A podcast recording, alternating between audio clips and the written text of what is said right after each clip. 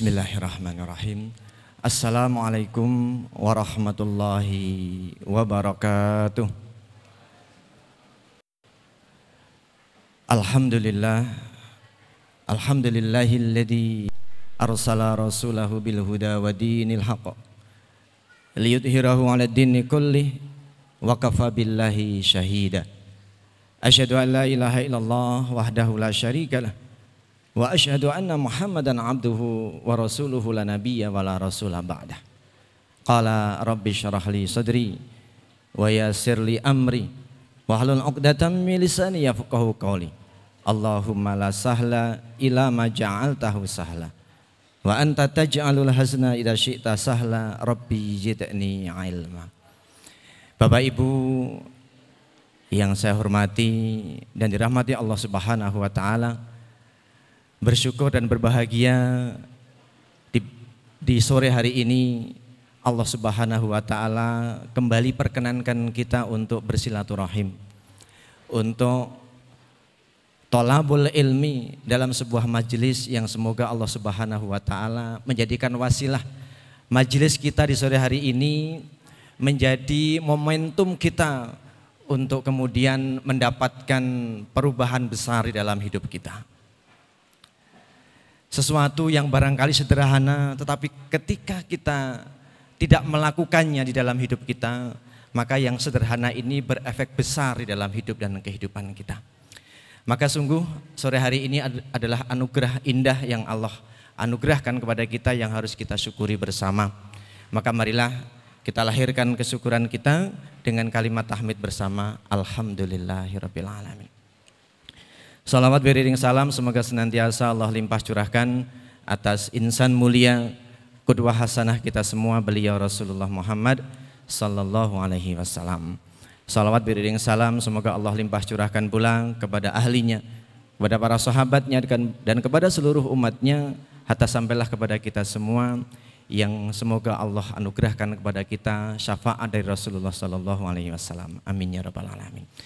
Bapak Ibu hadirin rahimani wa rahimakumullah.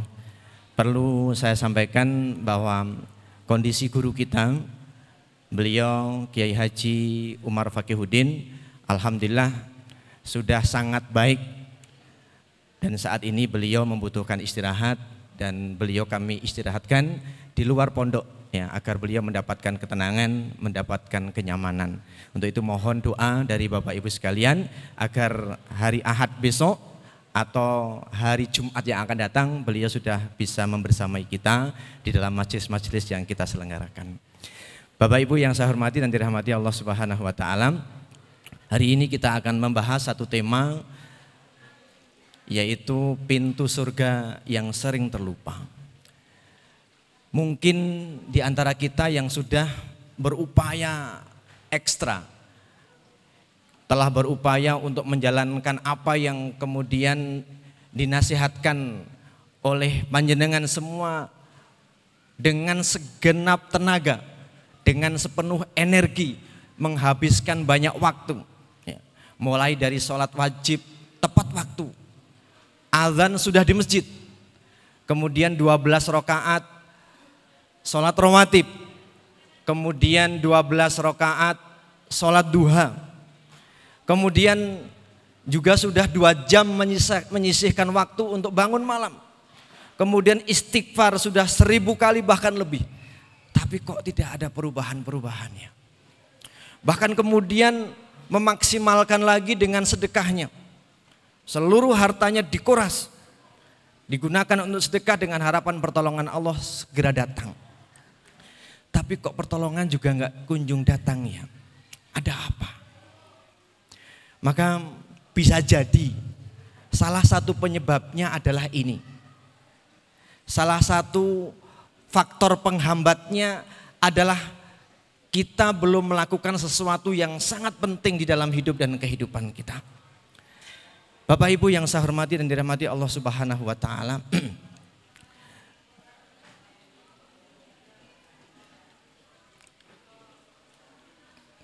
bisa Mas Fahmi?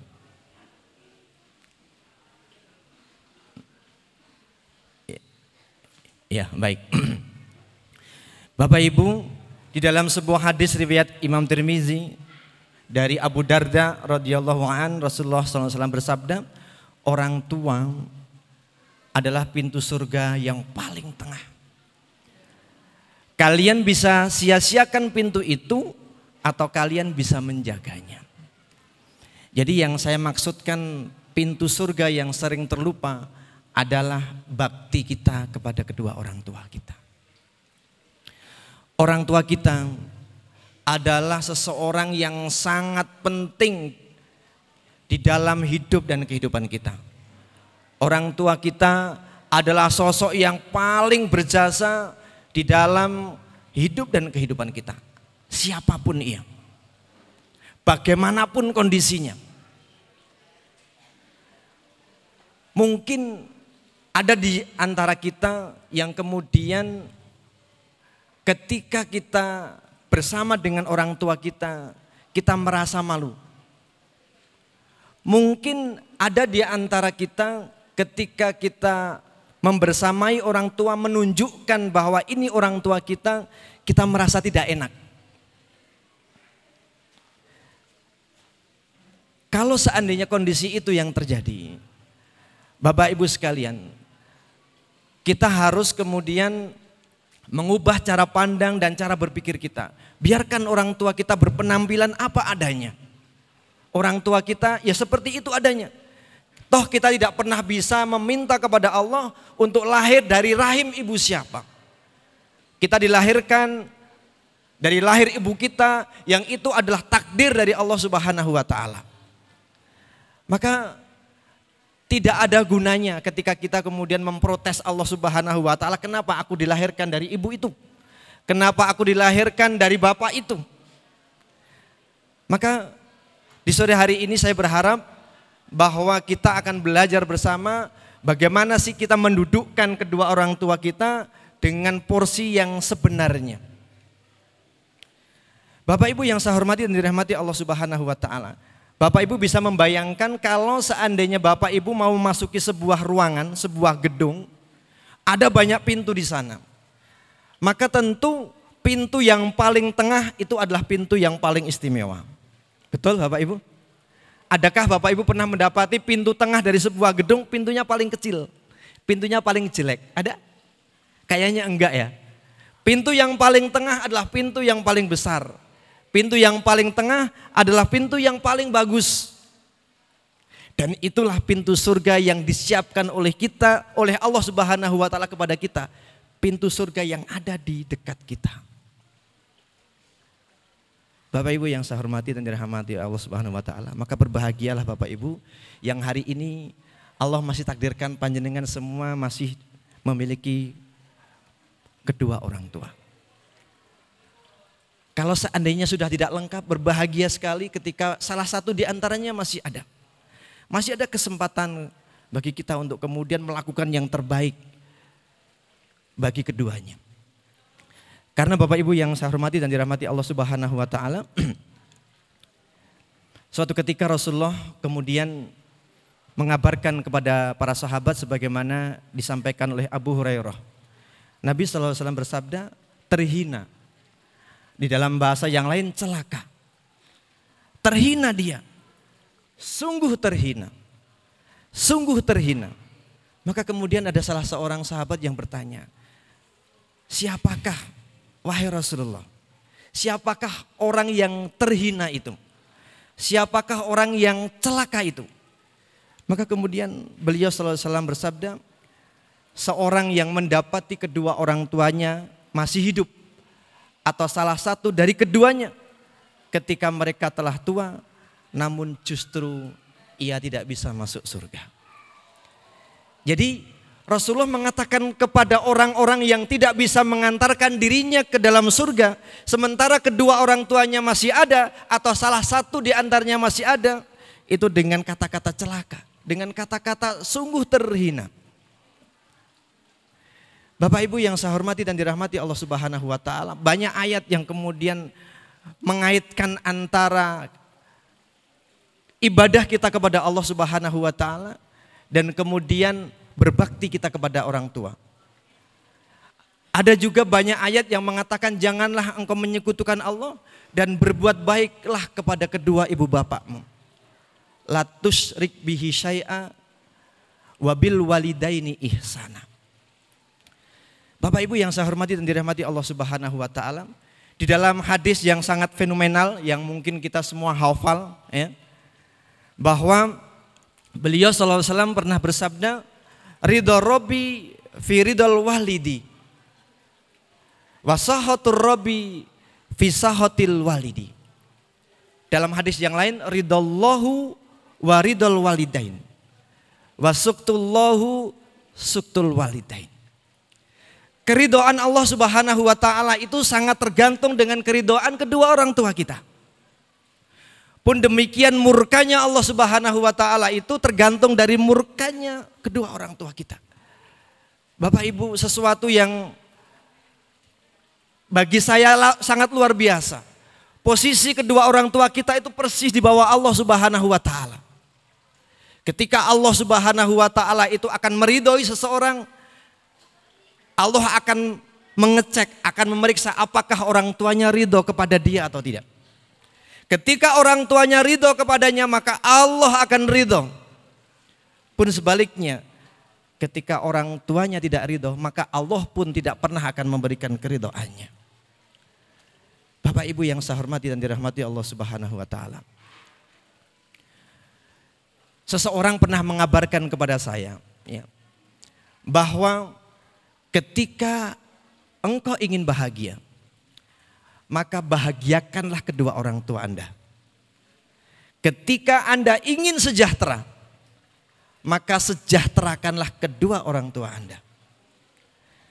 Ketika Anda ingin mendapatkan banyak hal, maka berikanlah kedua orang tua Anda banyak hal. Bapak Ibu yang saya hormati dan dirahmati Allah Subhanahu wa taala, Kesannya sederhana, kesannya sepele karena ada di ada di dekat kita. Orang tua kita itu adalah sosok yang ada di sekeliling hidup kita. Tapi ternyata mereka lah yang kemudian sering kali kita lupakan. Bahkan tidak sedikit di antara kita yang berkomunikasi, berinteraksi dengan mereka selayaknya berinteraksi kepada temannya. Memanggil, berkata-kata, itu tidak tidak ubahnya ketika seorang berinteraksi dengan temannya. Bahkan tidak sedikit lagi orang yang kemudian menganggap orang tua selayaknya pembantunya. Dengan mudahnya ia menyuruh meminta kepada ayahnya, kepada ibunya.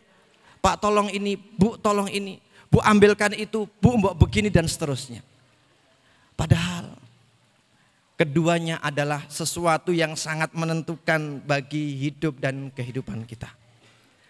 Ketika kita bisa memperlakukan keduanya seperti seorang raja, maka niscaya hidup kita akan seperti raja. Ketika kita menginginkan rezeki sebagaimana rezeki seorang raja, maka perlakukanlah kedua orang tua kita sebagaimana layaknya seorang raja. Bapak Ibu yang saya hormati dan dirahmati Allah Subhanahu wa taala. Kondisi seperti ini sudah jamak terjadi di lingkungan masyarakat kita bahwa seolah-olah orang tua kita adalah sosok yang merepotkan. Apalagi kalau usianya sudah tua. Sosok yang kemudian menjadikan hidupnya menjadi menderita. Sosok yang kemudian membatasi gerak dan langkahnya. Padahal tidak Bapak Ibu sekalian. Mereka lah yang kemudian akan memudahkan langkah-langkah kita. Mereka lah yang kemudian akan memuluskan perjalanan hidup kita. Mereka lah yang kemudian akan menjadikan hitam dan putihnya kehidupan kita. Doa mereka adalah doa yang sangat mustajabah. Doa mereka adalah doa yang antara Allah dengan kita tidak ada hijab. Bapak Ibu yang saya hormati dan dirahmati Allah Subhanahu wa taala.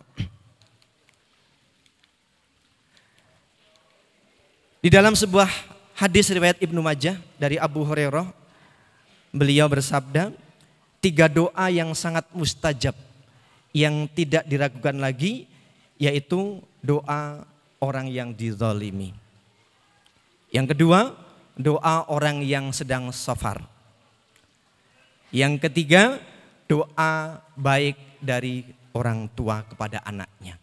Jadi catatannya adalah doa baik dari orang tua kepada anaknya. Pun demikian dalam sejarah ada kalanya doa orang tua yang tidak baik itu dikabulkan oleh Allah Subhanahu wa taala. Tetapi sebagian besar doa yang dikabulkan adalah doa yang baik. Bapak Ibu yang saya hormati dan dirahmati Allah Subhanahu wa taala. Ada pengecualian memang ketika seseorang itu sudah beranjak dewasa dan kemudian ia sebagai sosok seorang wanita. Ya, berbeda ketika kemudian ia harus berbakti kepada orang tuanya. Seorang anak laki-laki berbakti kepada orang tuanya tidak ada batasnya. Sekali lagi saya sampaikan, berbaktinya seorang anak kepada seorang anak laki-laki kepada orang tua tidak ada batasnya. Akan tapi berbaktinya seorang anak perempuan kepada kedua orang tua ada batasnya. Batasan bagi seorang perempuan, seorang anak wanita untuk berbakti kepada orang tua adalah ketika ia sudah dipersunting oleh seorang laki-laki yang menjadi suaminya. Maka kemudian berbaktinya seorang perempuan yang tadinya kepada kedua orang tuanya berpindah, dia harus berbakti kepada suaminya. Bahkan dalam sebuah riwayat dikatakan seandainya Allah Subhanahu wa taala mengizinkan seorang sujud kepada orang lain, maka aku akan perintahkan seorang perempuan sujud kepada suaminya. Demikianlah besar peranan orang tua kepada anaknya. Demikianlah peran pentingnya seorang suami atas istrinya.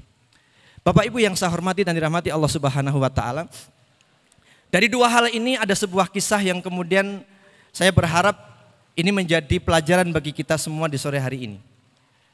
Suatu ketika seorang perempuan dipamiti oleh suaminya. Wahai istriku, hari ini aku harus pergi. Hari ini aku harus menjalankan tugas yang diembankan kepadaku maka doakanlah aku. Semoga aku berhasil dalam menjalankan tugasku. Dan kemudian pesanku kepadamu janganlah engkau pergi, jangankah janganlah engkau meninggalkan rumah ini sampai aku kembali. Maka kemudian tidak berapa lama setelah suaminya berangkat datanglah tamu mengetuk pintu. Assalamualaikum. Dijawab oleh perempuan tadi, Waalaikumsalam. Dan kemudian perempuan tadi hanya menemui tamu padahal ia mengenalnya, yaitu seorang paman dari pihak ibunya. Dan kemudian dia tidak mempersilahkan pamannya untuk masuk ke rumahnya. Si perempuan ini mengatakan, wahai paman mohon maaf aku tidak bisa mempersilahkan engkau masuk karena suamiku sedang pergi. Maka apakah ada sesuatu yang ingin engkau sampaikan kepadaku? Maka kemudian si paman tadi ternyata seorang utusan dari ibunya, dari keluarganya. Wahai anakku, aku datang ke sini karena diutus oleh ibumu. Saat ini ibumu sedang sakit dan sangat ingin bertemu denganmu. Pulanglah dan temuilah ibumu. Siapa tahu dengan kedatanganmu akan membahagiakannya dan kemudian menjadi wasilah kesembuhannya. Maka kemudian si anak tadi, si perempuan tadi mengatakan, wahai paman, suamiku sedang pergi. Beliau berpesan agar aku tidak meninggalkan rumah ini sampai ia pulang. Maka sampaikan kepada ibu, aku akan doakan dari rumah dan sampaikan maaf bahwa saya tidak datang, tidak bisa datang, tidak bisa pulang karena suami saya belum pulang.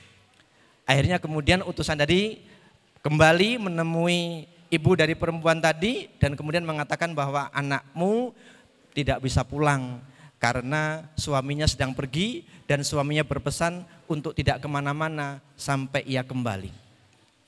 Singkat cerita sakit ibunya semakin parah. Maka kemudian ia meminta kepada pamannya kepada yang pernah diutus itu untuk kembali mendatangi anaknya. sampaikan bahwa sakitku semakin semakin berat. Sampaikan kepada anakku agar ia segera pulang. Maka kemudian utusan tadi datang lagi menemui ketok pintu lagi, salam lagi sama dengan yang pertemuan pertama tidak diizinkan masuk dan kemudian si paman tadi mengatakan, "Wahai anakku, saat ini ibumu sakitnya semakin berat. Aku khawatir ibumu tidak kuat lama untuk hidup di dunia ini. Pulanglah, temuilah. Barangkali itu adalah pertemuan terakhir antaramu dengan ibumu." Maka kemudian si anak perempuan itu nangis, wahai paman, aku sedih sekali mendengarkan apa yang engkau sampaikan. Tapi sampai saat ini suamiku belum pulang.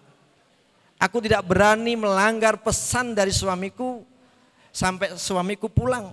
Sehingga aku diizinkan untuk kembali kepada ibuku. Maka tolong sampaikan kepada ibu bahwa aku belum bisa pulang. Aku berdoa dari sini untuk kesembuhan ibu, semoga ibu segera diberikan kesehatan. Akhirnya utusan tadi pulang dan disampaikan kepada ibunya bahwa anak perempuannya belum bisa pulang karena suaminya belum pulang. Singkat cerita, si ibu dari perempuan tadi meninggal dunia. Maka tanpa diutus, paman tadi kembali ke rumah si perempuan tadi. Mengabarkan bahwa ibunya telah meninggal dunia. Pulanglah wahai anakku. Berikanlah penghormatan terakhir kepada ibumu sebelum ia dimakamkan, sebelum ia dikebumikan. Ia menangis, menangis sedih sekali. Tapi tetap ia bersikukuh, ia tidak mau mendurhakai suaminya. Ia tidak mau menjadikan suaminya kecewa. Maka kemudian ia tetap mengatakan kepada utusan, kepada pamannya tadi, wahai paman, sedih sekali aku mendengarnya. Sangat ingin aku bisa bertemu dengan ibu kali yang terakhir. Tapi suamiku sampai saat ini belum pulang. Maka silahkan paman pulang. Nanti begitu suamiku pulang, saya akan segera pulang bersama suamiku. Singkat cerita, ternyata paman yang menjadi utusan dari ibunya itu mulai galau. ya Mulai bertanya-tanya, kok ada perempuan macam itu? Kok ada anak yang kelihatannya baik, anak yang kelihatannya solihah, kok durhaka kepada orang tuanya? Maka kemudian beliau segera menemui Rasulullah Sallallahu Alaihi Wasallam. Disampaikan, bahwa ada anak perempuan yang itu masih menjadi kerabatku, ibunya dikabarkan sakit, ia tidak mau pulang. Dikabarkan sakit, ibunya semakin berat pun dia tidak mau pulang. Dikabarkan bahkan dikabarkan ibunya meninggal, ia tidak mau pulang. Alasannya suaminya pergi dan suaminya berpesan jangan pergi ke mana-mana sampai aku pulang. Maka kemudian Rasulullah tersenyum dan kemudian mengabarkan kepada paman utusannya tadi, wahai sahabatku, sampaikanlah kepada anak perempuanmu itu kabar gembira bahwa ibunya saat ini sedang berada di surga karena adab, karena perilaku, karena kesolehan putrinya tercinta. Bapak Ibu yang saya hormati dan dirahmati Allah Subhanahu wa taala. Maka ini penting bagi seorang ibu, penting sekali bagi seorang muslimah ke mana dia harus taat. Kalau para ibu saat ini masih memiliki suami yang kemudian masih bertanggung jawab di dalam rumah tangganya, maka taatilah ia.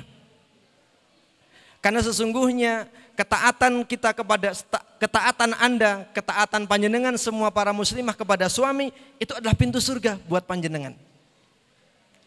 Dan bagi laki-laki, bagi para bapak, pintu surga kita adalah ayah dan ibu kita.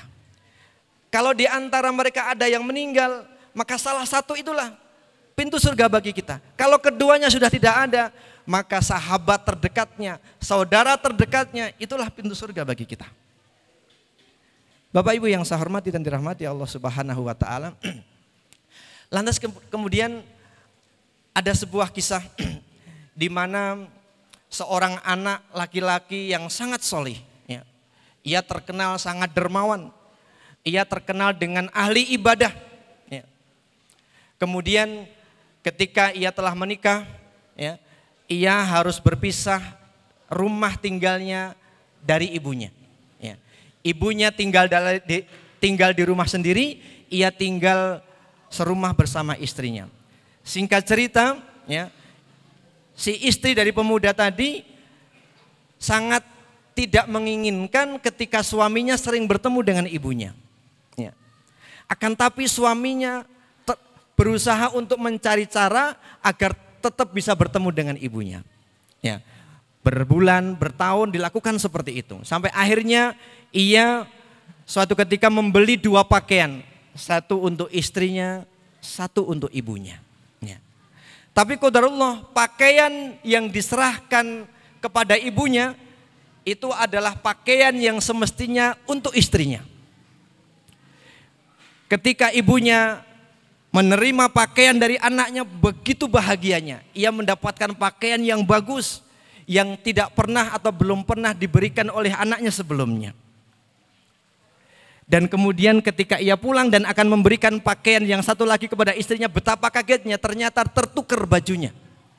Maka kemudian ia segera mengambil pakaian yang sudah diserahkan kepada istrinya, dibawa ke rumah ibunya dan kemudian ia bilang, bahwa mohon maaf ibu bajunya tertukar.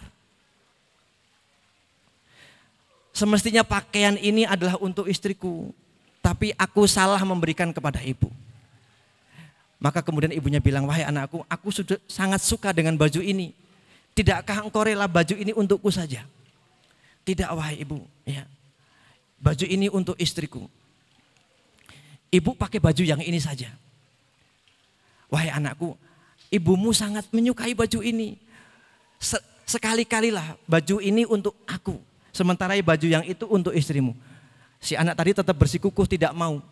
Akhirnya kemudian ia memaksa membawa pulang baju yang untuk istrinya itu dan meninggalkan baju yang semestinya memang untuk ibunya. Maka begitu ia pulang ibunya sakit hati. Sakit hati sekali dan kemudian menangis sejadi-jadinya bahwa ternyata anaknya lebih menyayangi istrinya dibandingkan dengan menyayangi dirinya. Maka singkat cerita, rasa sakit hati itu memunculkan rasa tidak suka. Rasa tidak suka itu memunculkan dendam yang terus membara. Kebencian kepada istri dari anaknya, kebencian juga kepada anaknya. Maka singkat cerita, si pemuda ini sebut saja namanya Alkomah Bapak Ibu. Karena memang ini dia adalah diberi nama Alkomah. Ya. Maka pemuda ini jatuh sakit. Sakitnya semakin berat. Kemudian sakaratul maut. Ketika para sahabat yang lain mendekati Alkomah itu untuk berusaha mentalkin, membimbing dia agar segera Allah panggil, agar segera mengakhiri hidupnya, ternyata tidak bisa. Ya, ia selalu teriak-teriak yang tidak bisa dipahami oleh orang sekitarnya. Maka kemudian atas kejadian itu salah seorang sahabat menemui Rasulullah Shallallahu Alaihi Wasallam dan kemudian beliau Rasulullah Shallallahu Alaihi Wasallam bersama sahabat yang lain menjenguk Alkomah itu. Maka ketika berada di samping Alkomah yang sedang sakit, maka beliau kemudian bersabda, adakah dia masih punya ibu? Maka sahabat yang lain masih ya Rasulullah. Kalau begitu datangkan ibunya ke sini. Maka kemudian para sahabat ada sekitar dua atau tiga orang mendatangi ibunya mengabarkan bahwa Rasulullah telah datang ke rumah Alkomah dan kemudian memintanya, meminta ibu untuk mendatangi rumah Alkomah.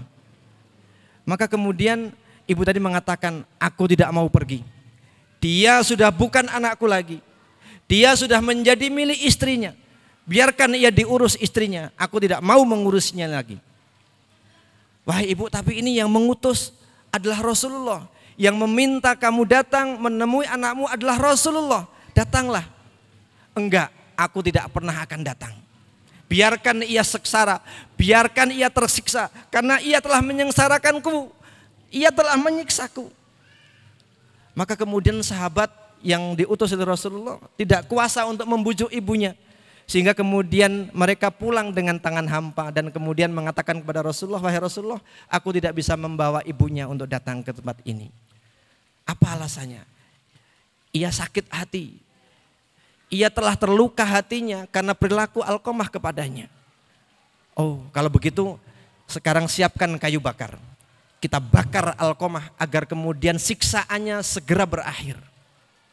Maka kemudian para sahabat dengan berat hati mengumpulkan kayu bakar untuk membakar Alkomah. Tapi sebelum dibakar, Rasulullah kembali meminta kepada salah seorang sahabat, temuilah ibunya. Sampaikan kabar kepadanya bahwa anaknya akan kita bakar. Karena kita kasihan atas kondisinya.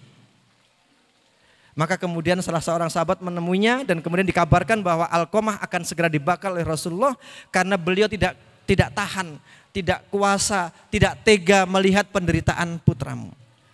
Maka kemudian ibunya menangis. Akhirnya kemudian ia sadar dan kemudian baiklah kalau begitu. Aku akan mendatangi Alkomah dan aku akan memaafkan kesalahannya. Meskipun berat rasanya, tapi hari ini aku akan maafkan kesalahan aku anakku. Hari ini sakitku telah aku anggap tidak terjadi. Sakitku telah diampuni oleh Allah Subhanahu wa taala dan semoga Allah mengampuni kesalahannya. Singkat cerita pada saat yang sama Alkomah kemudian memejamkan mata dan menghembuskan napas terakhirnya. Bapak Ibu yang saya hormati dan dirahmati Allah Subhanahu wa taala, bagi seorang laki-laki oh ya, ketaatan kepada ibu adalah sebuah keharusan, sebuah keniscayaan yang tidak ada batasnya. Meskipun ia memiliki istri yang paling dicintainya sekalipun. Lebih baik tidak diridhoi istrinya daripada tidak diridhoi oleh ibunya atau oleh ayahnya. Tapi bagi seorang perempuan, maka ridho suaminya adalah sebuah keniscayaan. Meskipun orang tuanya nggak ridho, meskipun orang tuanya menjadi apa namanya marah tetapi ia melakukan itu karena taat kepada suaminya maka orang tuanya akan mendapatkan kebahagiaan dari Allah Subhanahu wa taala. Bapak Ibu yang saya hormati dan dirahmati Allah Subhanahu wa taala, ternyata waktu sudah tidak mengizinkan kita. Sudah saatnya kita mengakhiri pertemuan kita. Saya berharap bahwa kita kemudian tidak menyia-nyiakan kesempatan emas yang masih Allah anugerahkan kepada kita bagi kita yang masih memiliki kedua orang tua kita atau salah satu di antara keduanya. Tapi kemudian bagi kita yang kemudian sudah kehilangan dua-duanya, maka masih ada cara. Kita temui orang yang dulu pernah dekat dengan ayah kita, kita temui orang yang dulu pernah dekat dengan ibu kita, ya. Jalin silaturahim, mintakan maaf, atas kesalahan bapak kita, atas kesalahan ibu kita. Bahagiakanlah orang terdekat dengan ayah dan ibu kita itu.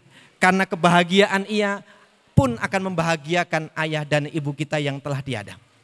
Bapak Ibu yang saya hormati dan dirahmati Allah Subhanahu wa taala, semoga kita dimampukan untuk membahagiakan ayah dan ibu kita karena itulah syarat mutlak kita mendapatkan kebahagiaan. Kita perlakukan mereka seperti raja, maka insya Allah Allah akan memperlakukan kita selayaknya seorang raja. Bapak Ibu yang saya hormati dan dirahmati Allah Subhanahu wa taala, kita pastikan kita selalu ingat bahwa ridho Allah Subhanahu wa taala adalah tergantung dengan keridoan orang tua kita. Dan murkanya Allah Subhanahu wa taala sangat tergantung dengan murkanya kedua orang tua kita. Dengan pengecualian yang tadi telah saya sampaikan. Bapak Ibu yang saya hormati, marilah kita akhiri pertemuan yang membahagiakan ini pertemuan yang semoga menjadi pelajaran bagi kita bahwa apa yang harus kita lakukan ketika kesulitan demi kesulitan terus menghadang kehidupan kita bisa jadi persoalannya adalah itu. Maka segera lakukan yang terbaik untuk ayah dan ibu kita.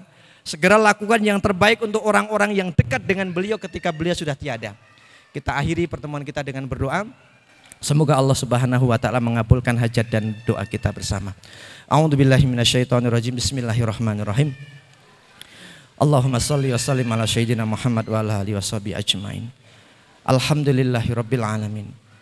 Hamdan syakirin, hamdan na'imin. Hamdan yuafi ni'mahu wa yukafi mazidah. Ya Rabbana lakal hamdu kama yanbaghi li jalali wajhikal karim wa sultanik. Allahumma ya Allah ya Rahman ya Rahim.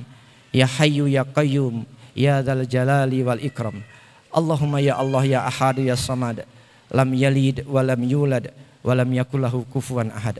La ilaha illa anta subhanaka inni kuntu minal zalimin. La ilaha illa anta subhanaka inni kuntu minal zalimin. La ilaha illa anta subhanaka inni kuntu minal zalimin. Rabbana dhallamna anfusana wa ilan takfir lana wa tarhamna lana kunana minal khasirin. Rabbana gfir lana wali walidayna warhamhuma kama rabbayana sighara. Rabbana gfir lana dhunubana wali walidayna warhamhuma kama rabbawiyana sighara Rabbana ighfir lana dhunubana wali walidayna warhamhuma kama rabbawiyana sighara Rabbana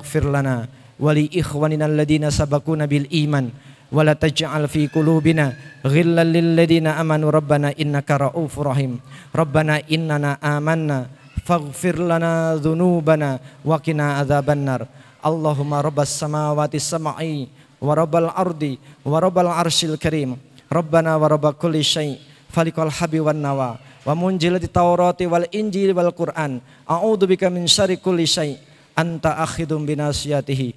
Allahumma antal awalu falaysa qablaka syai' wa antal akhiru falaysa ba'daka syai' wa antal zahiru falaysa fawqaka syai' wa antal wa antal batinu falaysa dunaka syai' iqdi 'anad daina wa aghnina minal faqr ya Allah. Iqdi 'anad daina wa aghnina minal faqr ya Allah. Iqdi 'anad daina wa aghnina minal faqr ya Allah Allahumma kfina bihalalika an haramika wa aghnina bifadlika man siwaka. Allahumma inna nas'aluka al-huda wat-tuqa wal afafa wal ghina. Allahumma inna nas'aluka al-huda wat-tuqa wal afafa wal ghina.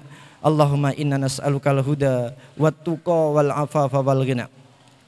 Allahumma inna nas'aluka amalan baron wa rizqan daran wa aishan waqaran. Allahumma dhibhamana Allahumma dhibhamana Allahumma dhibhamana ya Allah Allahumma la sahla ila ma ja'altahu sahla wa anta taj'alul hazna idza syi'ta sahla. Allahumma barik lana fi amwalina. Allahumma barik lana fi ahlina. Allahumma barik lana fi ma razaqtana wa qina adzabannar Rabbana atina min ladunka rahmah wa hayyi lana min amrina rasyada Rabbana atina fid dunya hasanah wa fil akhirati hasanah wa qina adzabannar wa adkhilna jannata ma'al abrar. Ya aziz ya ghaffar ya rabbal alamin. Wa sallallahu ala nabiyyina Muhammad wa ala alihi washabi ajmain. Subhana rabbika rabbil izzati amma yasifun. Wa salamun alal mursalin. Walhamdulillahi rabbil alamin Mohon maaf atas segala salah dan hilaf. Afu minkum. Assalamualaikum warahmatullahi wabarakatuh.